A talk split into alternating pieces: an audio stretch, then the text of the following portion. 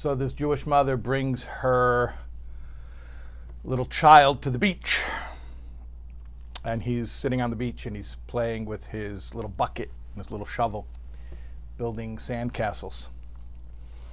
And all of a sudden, a giant wave comes crashing onto the shore and picks up the little child and brings him out to sea.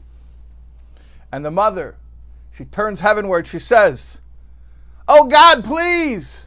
Save my child, do a miracle, save my child.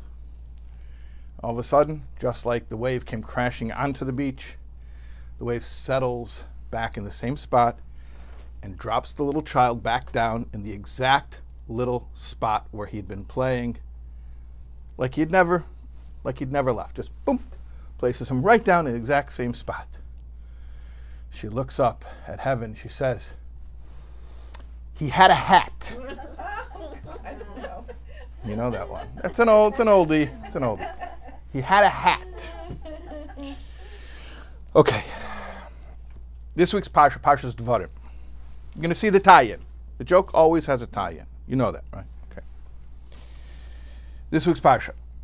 Towards the end of the first Aliyah, Moshe Rabbeinu is giving his farewell address to the Jewish people, and he gives them a bracha. He says to them, Hashem alekei aveseichem, Hashem, the God of your fathers, Yesef aleichem, should increase upon you, meaning increase you, increase your numbers, multiply you, population wise, literally. Kochem elef pomim, as you are, times a thousand, thousandfold. V'yavorech eschem kasher diber lochem, and Hashem should bless you as He promised you. Okay, so it sounds like there's two things here. First, Moshe says Hashem should multiply you a thousandfold, and then and Hashem should do as he as he told you, as he promised you. What are these two different things? Rashi actually explains that this verse is a dialogue. It's just we don't hear, you know, it's sort of like a phone conversation where you hear one end of the conversation. So we don't hear the, the other part of the conversation, but the Torah Shabbal Peh fills it in. The Sifri explains, and Rashi brings this in his commentary and says that basically these two lines that Moshe was saying, it was his first line, then Bnei Yisrael gave him an answer, and then he answered back. So now let's fill it in the way it really goes. The way Rashi explains it is Yesav Alechem Elef Pamim. Moshe says Hashem should increase you a thousandfold, and then Rashi asks Mahu Shuv. So then, why after that does it say Yavarech Eskem Kasher Dibo Lechem? He should bench you like he said he would. Ella, but rather, here's the story. Amrulai, they said to him, Bnei Yisrael says to Moshe after his first line, after he says Hashem should bench you a thousandfold, right? Okay. So then Bnei Yisrael says back to him, kitzva You're putting a limit on our bracha. Why only a thousand? A thousandfold? Why only a thousand? Kvar Baruch Hu Avram the Holy and Blessed He already promised our ancestor Avram, what? What did he tell him? Asher im ish If someone can count the stars, then they'll be able to count your descendants, meaning infinite growth. So you're giving us a thousandfold. Hashem already promised us infinite growth, so why are you limiting it? Amalahem, so he said to them, Zu mishalihi. When I said a thousand, that was mine. I was giving you my bracha. Aval, however, you're right. Who, Hashem, Yavorech Eschem is going to bench you kashadibur lechem like he already told you he would. So those are the two lines. Moshe says, Hashem should multiply you a thousandfold. Hashem should do to you as he promised. Basically, Moshe says, Hashem should bench you a thousandfold. And you'd be like, only a thousand? thousand was my thing. I, that was the, the, the gravy I put on top. But the, the, the steak is what Hashem already told Avram. He's going to bench you and, and multiply you a thousandfold. Okay.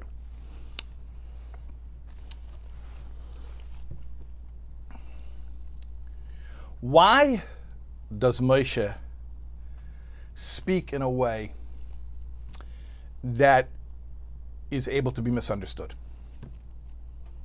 Why does Mesha say it in a way where they have precisely the reaction that they have?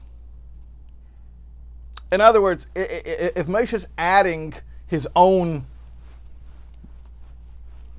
interpolation of the bracha, let's call it, why, why, does he say that first? And then they get scared, and then he's, oh yeah, yeah, but that was just my thing. And then you're right. The, the real bracha is the one that you know about that was promised to you by by since Avram Avinu. And, and, and then furthermore, why does Moshe even have to add his own bracha to it? Like, what's the point of it? Like, why it? Like, just exactly as they as the Bnei Israel complained. Like, why are you talking about thousandfold when we have an infinite promise? So the whole thing's a little bit difficult to understand. If we can understand this story, we can also understand in general tefillah, davening, when we pray. Why do we pray? Hashem knows what we want, so why do we pray? Also, if we understand this story, we can understand how we're supposed to observe Tisha B'Av. Tisha B'Av is coming up in uh, less than a week. So how are we supposed to observe that? How are you supposed to observe these nine days that we're in right now? The is always in the nine days. There's a concept that the, the Parsha, there's a tradition from the Shalah that the Parsha is always connected to the time of year. So there's some type of connection between Devarim and the nine days. So, anyways, we want to understand this story. We want to understand also in general the idea of tefillah, and we, under, we, we want to understand how to properly observe the nine days and, and, and Tisha B'Av, and the connection between this story from Parshas Devarim and the, uh, and the nine days of mourning for the destruction of the Holy Temple. Okay, fine. So that's, that's our agenda here. I'm going to tell you a story. Story is that before the Baal Shem Tov, was revealed, he used to travel around with his uh, Talmidim, with other tzaddikim nistarim, with uh, hidden, incognito, holy people.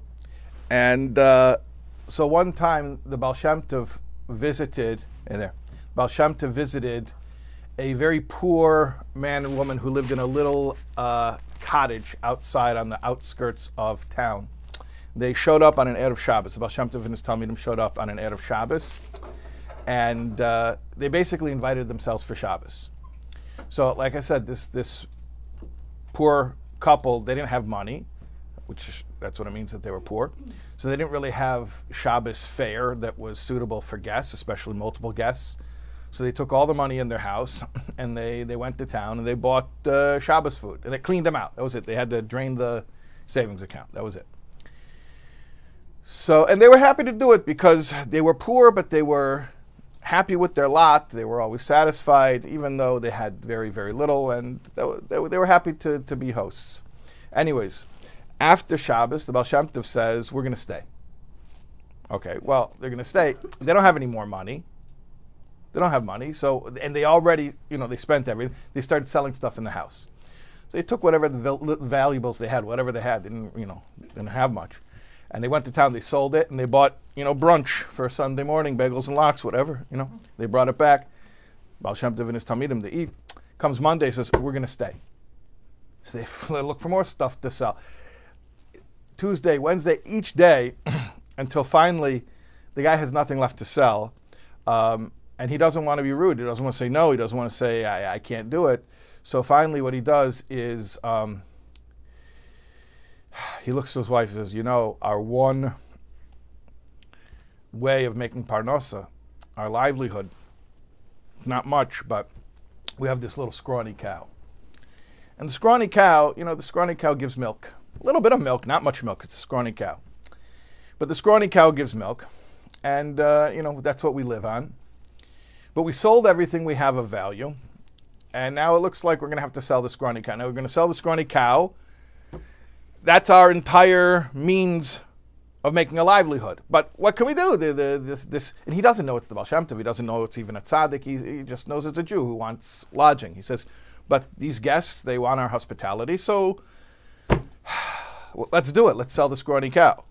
So the wife, she was also very kind, and she was also very, very humble and simple, and she says to him, okay, go sell the scrawny cow. So he goes to town, he sells the scrawny cow.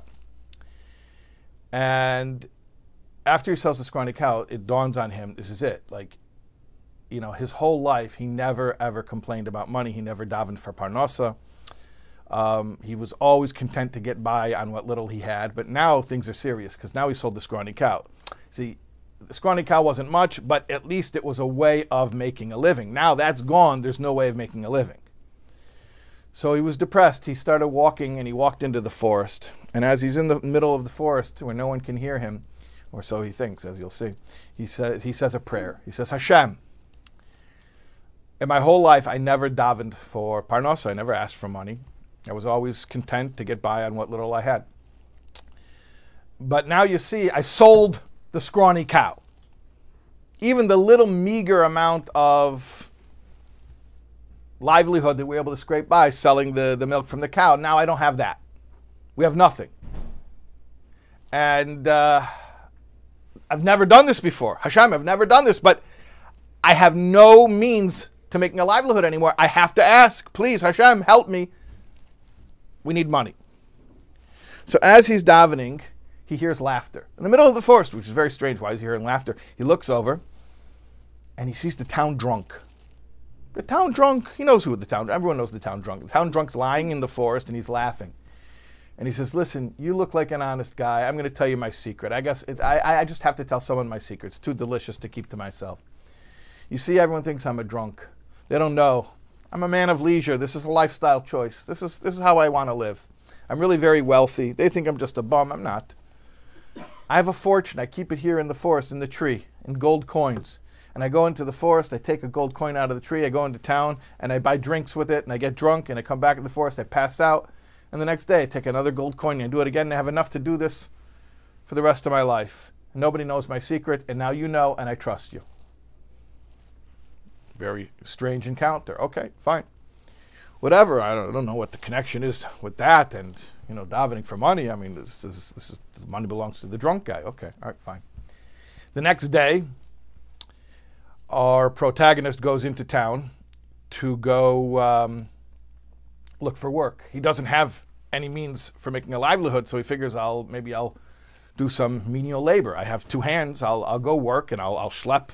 I'll, I'll do something with my body and I'll, and I'll make a couple coins and you know maybe we'll be able to eat today. So he goes into town to see if he can get some uh, uh, you know basic like uh, day day employment. And as he heads into town, he sees there's a there's a funeral. So he asks, "Oh no, who died?" They said, "Oh, it's the drunk, and he has no family, nobody to pay for the funeral. The Chevra Kadisha is paying for the whole thing. The burial society is paying for the whole thing. He he died." He just realizes, you know, light bulb goes off, and he runs back to the forest. Takes the gold coins. This this drunk died. He has no heirs. He has no family takes the coins, he goes to Chevra Kadisha, he pays for the funeral, and he gives a nice extra bonus. And with the, with the money that's left over, he goes and he starts a business. And with the business, he starts making real money. And one thing leads to another. He becomes very wealthy, extremely wealthy. He becomes so wealthy, he moves out of his little town. He moves to a big city. He buys a big house. And he becomes a, a very uh, respected head of the community. Now, after he became wealthy, this gentleman, he had a pastime. He used to use his money to go travel. Uh, the kind of tourism he did was he liked to do tzaddikim tourism. He would go meet rebbes. He would go, if he would hear about a holy person, he would go to that tzaddik and get a bracha. And uh, that was his thing. That's what he liked. That's what he spent his money on. So he hears about this tzaddik called the Tov in Mezhebush. So he travels to Mezhebush to meet the, the holy Tov. And as he comes face to face with the, with the holy Tov, he recognizes him. This is the guy who came to our house years ago. Remember, our story now is years in the past. This is the guy came with his friends to our house on Erev Shabbos, didn't leave, invited himself, stayed for a week, and literally ate us out of house and home. And this is the, the Holy Baal Shem Tov. Now, he knows. You don't second guess a tzaddik. He knows that the Baal Shem Tov knows what he's doing. But it, it, it's so confusing. He says, Rebbe, I'm not questioning, but it's so difficult to understand what happened the first time that we met. Baal Shem Tov says, Yeah, I can explain that. Let me tell you something. You're rich. You know why you're rich? Because you had a fortune with your name on it in heaven. It was allotted to you and your wife. Parnasa is because of the wife, usually. The money was in your bank account up there. There was one little problem. You never made a withdrawal. You never went to the bank and made a withdrawal. So you have the money in your account. You never asked for it. You never davened for parnasa your whole life. And I knew that the problem was the scrawny cow.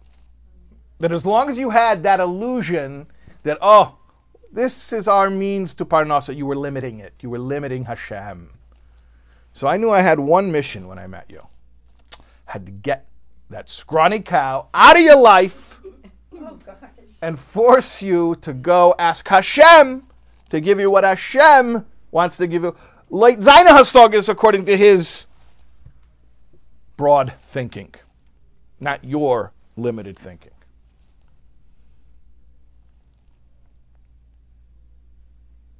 So that's the story. Let's talk about our Parsha.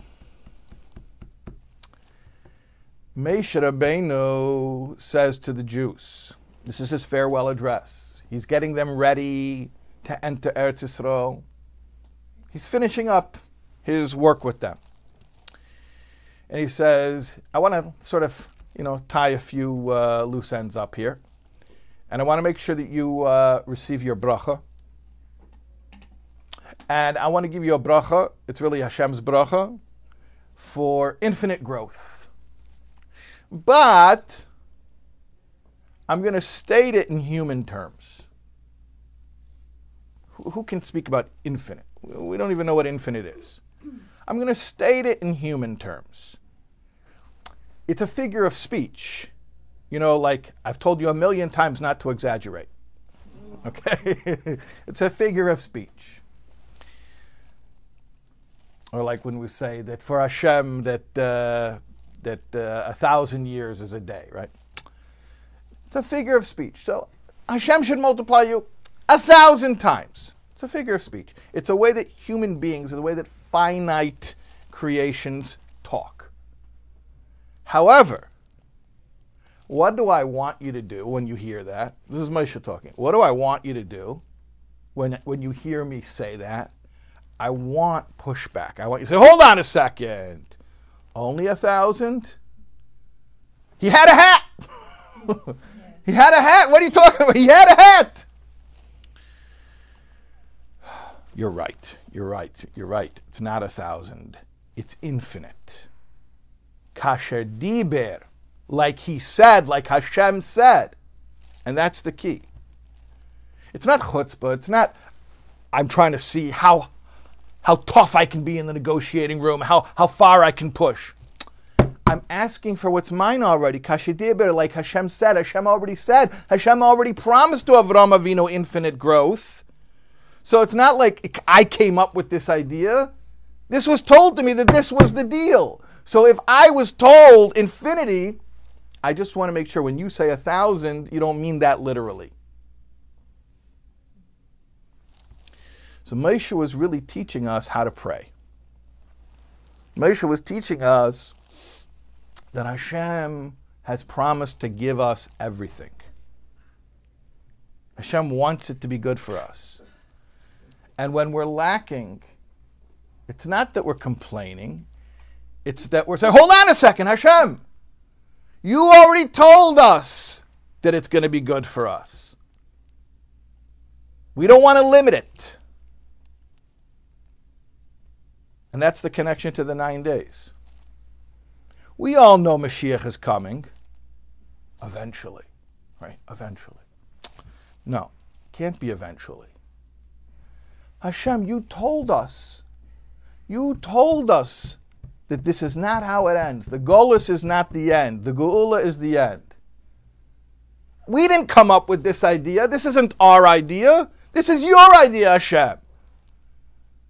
And therefore, we are we're demanding.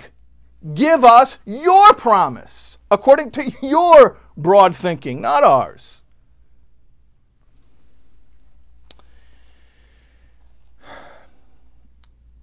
You know, th- there are people who will tell you that, of course, we want Mashiach, but let Hashem figure out the timing. Let, let Hashem figure out when to bring Mashiach. It's like a very casual attitude toward something that forget about the fact for a second how many people are suffering in Gullus, how many people are suffering with, with, with all types of issues, the health and, and, and, and money and, and family issues and, and, and emotional issues and trauma. And so just the cruelty of saying, yeah, let's wait it out a little longer. I'm just, uh, but let's forget about that for a second. And let's just address this primarily from a theological perspective. Hashem is the one who told us that the whole point of creation is to end with a perfected universe, where this earth becomes holier than heaven. So it's not about me. When I'm complaining, it's not me saying, "Oh, what can I get? What can? How can I milk Hashem to give to give me a better deal?" No, no, no, no, no. Hashem already promised us infinite growth. Not to ask for is to limit Hashem. Not to ask for Geula now is to limit Hashem. I'll tell you, there's a, a well known pasuk, very, very well known, from, uh, from the Navi, from the prophet Yirmiyahu, about Rachel well-known pasuk about Rachel, Rachel Imenu, about our, our, our matriarch. Rachel mevaka al right? Rachel, Mama Rachel, the matriarch Rachel, she's crying for her children. That means for the Jewish people.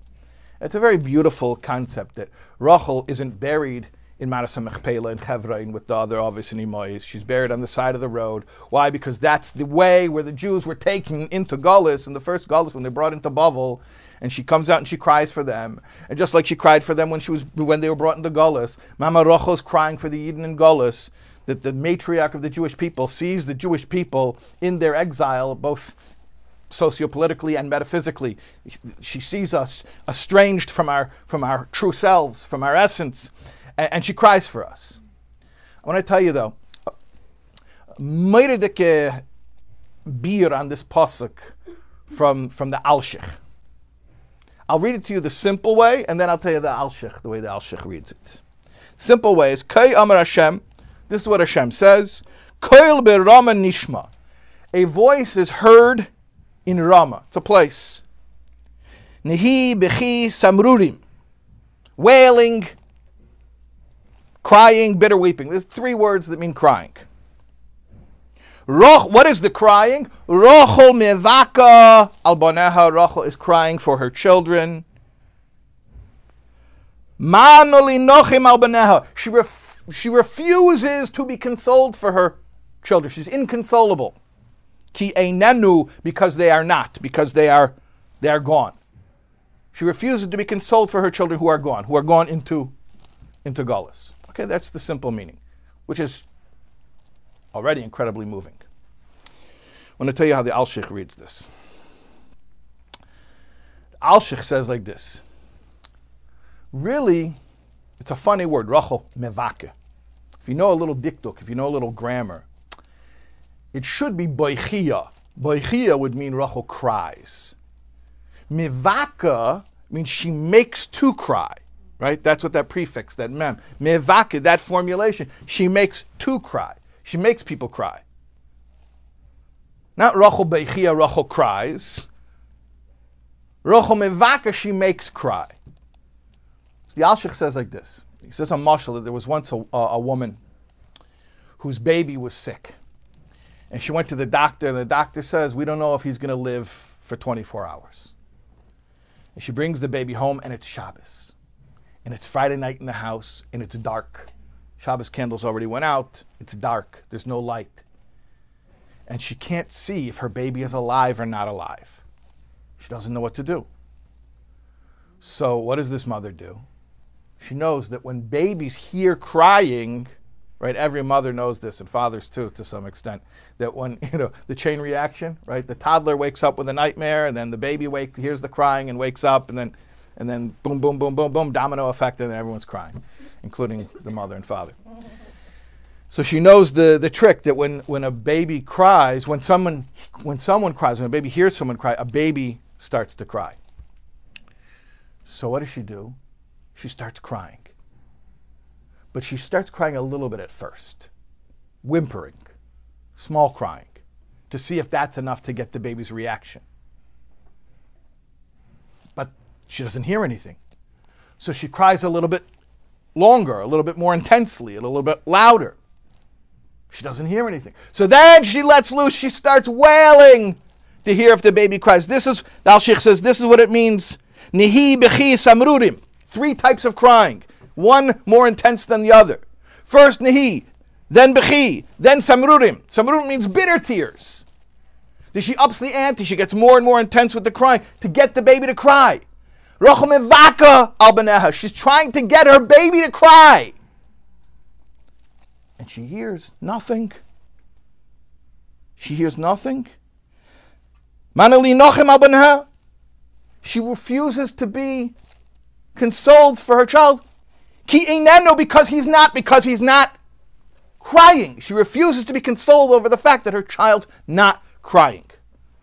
So the Alshich says, this is a mashal for all Klal Yisrael. That Rachel is up in heaven. Koil berama, Rama also means in the heights, in Himmel. And she's crying. Not boichia mevaka. She's trying to get the Jewish people to cry. Her children, her babies, we, us, we're her babies. And so she lets loose a little cry. Nihi, bechi, samrurim. And she's trying to get us to cry. But we don't cry.